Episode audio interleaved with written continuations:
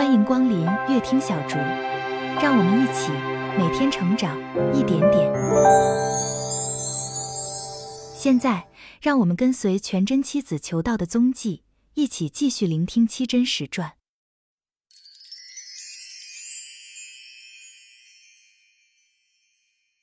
第三回：受天诏，山东度世入地道，终南藏身。是太炎梁无比伦，争名夺利满红尘。众生好渡人难渡，愿渡众生不渡人。话说王孝廉原是无病之人，只不过装成有病，欲杜绝缠扰，好悟玄功。这张海清先生如何知道他这个身心？故左诊右诊，诊不出他是啥病，只得随着众人口气说，当真是个中风不语的毛病。即所执笔开了一张药单，无非是川胸三钱，防风半两。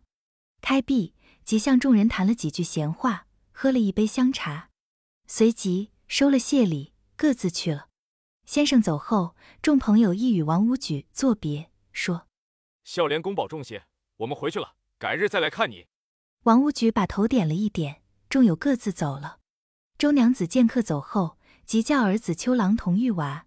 到西村里药铺将药办回，用罐子熬好，清在碗内，使秋郎双手捧到书屋内来，才叫一声：“阿爹用药。”只见父亲圆睁双目，狠狠地顿了一脚，吓得秋郎连忙把碗放下，跑出外去。二次使他再不肯来。秋郎去后，王孝廉暗将药倾在僻静处，从此以后，只有玉娃进进出出，端茶递水。至于使女仆妇，不敢到他门前。他若看见，便捶胸顿脚，故此都不敢来。就是周娘子念在夫妻之情，进来看他，他也不顾。自他假中风之后，内外事务都是娘子一人料理，也无空闲常来问他。凡亲戚朋友来看望他两次，见他如此模样，也不再来。因此人人讲说：好一个王武举，可惜得了坏病。只这一句话，把他撇在冷落地方，清清静静，独自一人在书屋内悟道修真、修行打坐，如此一十二年，大丹成就。七位蓬莱子未半，可饮茶汤鸡餐饭，看来与人是一样。谁晓他再把道办，一十二年功圆满，阳神顶上来出现。世上多少修行人，谁能舍得这样干？且说王武举在家修成大道，能出阳神，分身变化，自己取了一个道号，名曰重阳。这王重阳那夜书屋打坐，正在一念不生，万籁俱寂之时，猛听得虚空中呼曰：“王重阳速上云端接诏。”其声彻耳，重阳忙纵上虚空，见太白星站立云端，口称：“玉诏下。”王重阳跪听宣读，诏曰。念尔重阳苦志修行一十二载，毫无过失。今则道果圆满，特封尔为开化真人，速往山东度世，早使七真上升。功成之后，另加封赠而其亲哉。金星独照已毕，重阳再拜谢恩，然后与太白星君见礼。星君曰：“真人速往山东度世，勿为劳苦，有负地心。他日蟠桃会上相见。”再来叙谈。星君说罢，自回天宫。重阳仍归书屋打坐。那日早晨，玉娃送水来净面，推门不开，急忙报与王母知道。周娘子同这两个使女来到书房门外，嫩般喊叫，门总不开，以为孝廉必死，遂将门拗脱，走进书屋，并不见人。周娘子又惊又慌，即命人四下找寻。全无踪影，周娘子大哭，惊动村里的人齐来探问。玉娃即将缘由对村人说之，众人皆曰：“这就奇怪，门又拴着，人不见了，难道生屋月壁不成？”于是进内一望，并未半一砖一瓦。又分几路找寻，并无下落。内中有个通讲究的人说：“你们不用去寻，我看王孝廉那个样儿，定然成了神仙。”众村人齐问曰。怎见得他成了神仙？他在这书房内坐了十二年，未曾移动一步，托名中风，实未绝尘。我常见他红光满面，眼内神光摄人，不是神仙，焉能如此？众人闻言半信半疑，齐声言道：“这说他定成了仙，驾云上天去了。”周娘子闻言，方减悲哀。众人各自散去。又表王重阳那日在书屋借土遁离了大卫村，往山东而来，走了数千里地，并无什么奇珍，只遇着两个人。你说哪两个人？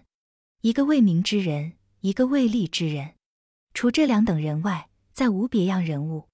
王重阳见无可渡之人，仍回陕西，行到终南之下，见一土山绵亘百里，清幽可爱，不如用个克土之法，遁入土之深处，潜伏埋藏，再待世上有了修行人，那时出来渡他，也不为迟。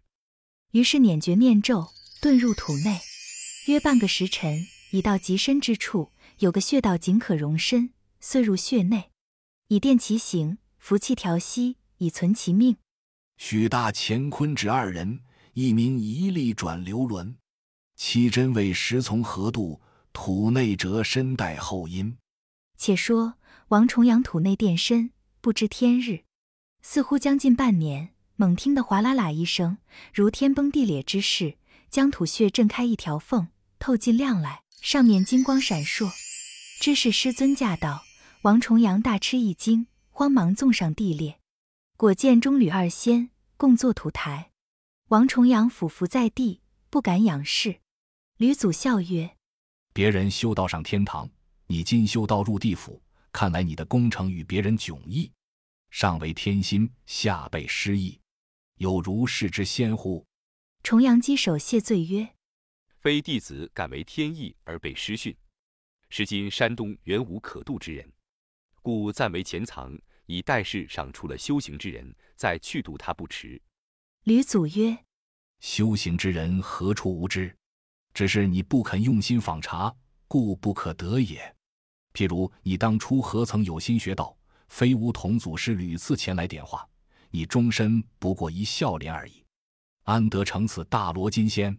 如今苟图安然，不肯精进，遂为天下无人，岂不谬哉？汝能以无。”度汝之法转度于人，则天下无不可度之人。昔无三罪岳阳人不是，轻身飞过洞庭湖，以为是无可度者。即北返辽阳，见金国丞相有可度之风，于是亲自指点。丞相即解印归山，修成大道，自号海禅。刘海禅笑无难由，他又渡张子阳，张子阳又渡石杏林，石杏林又渡薛道光。薛道光又渡陈志虚，陈志虚又渡白子清，白子清又渡刘永年、彭鹤林。此七人俱皆正果，实为难七真也。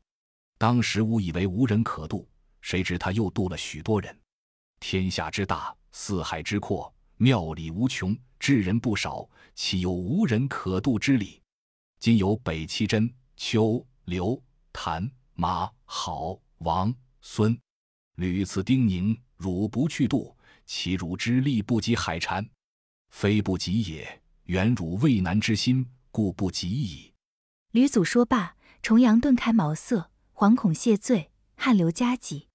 钟离老祖叫他起来，站立旁边，告曰：“非是汝师尊再三叮咛，只因蟠桃会期在耳，要召天下修行了道真仙，共赴此会。”这蟠桃于昆仑山，一千年开花，一千年结子，一千年成熟，总共三千年方得完全。其桃大如八斗，红如烈火，吃一颗能活千岁。西王母不忍独享，欲与天下仙佛神圣共之，故设一会，名曰群仙大会。每一会要来些新修成的神仙。会上方有光彩，若只是旧时那些仙真，虽为天下无修行学道之人，王母便有不乐之意。上古时，每一会得新晋真仙一千余人；中古时得新晋真仙数百余人；直资下士量无多人，故主妇如早度七真，共赴蟠桃，与会上壮一壮威。添一添光彩，目下蟠桃将熟，如若千言日时错此机缘，又要待三千年方可复会，可不惜哉？这一番话说得透透彻彻。重阳真人富贵而言曰：“弟子今闻祖师之言，如梦初醒，今愿重到山东度化，望祖师指示前程。低密人稠，汝必在人稠密地之中混迹同尘，现身说法。”自有人来寻你，你可从中开导，大功可成。此去遇海则流，遇马而兴，遇丘而止。钟离老祖说毕，即同吕祖乘云而去。王重阳复向山东而来。一日，由一个县分，名曰宁海，乃山东登州府所管。重阳真人一起，祖师之言，遇海则流，莫非应在此处？就在此地停留。手提一个铁罐，假以乞讨为名，如吕祖昔日渡他之样，以渡愚人。不知渡的来否？且看下回分解。混迹同尘待时至，时来道果自然成。感谢您的收听，如果您喜欢乐听小竹，请订阅、分享、按一下，您的支持是我前进的动力。期待更多朋友一起来倾听书本的智慧与美好。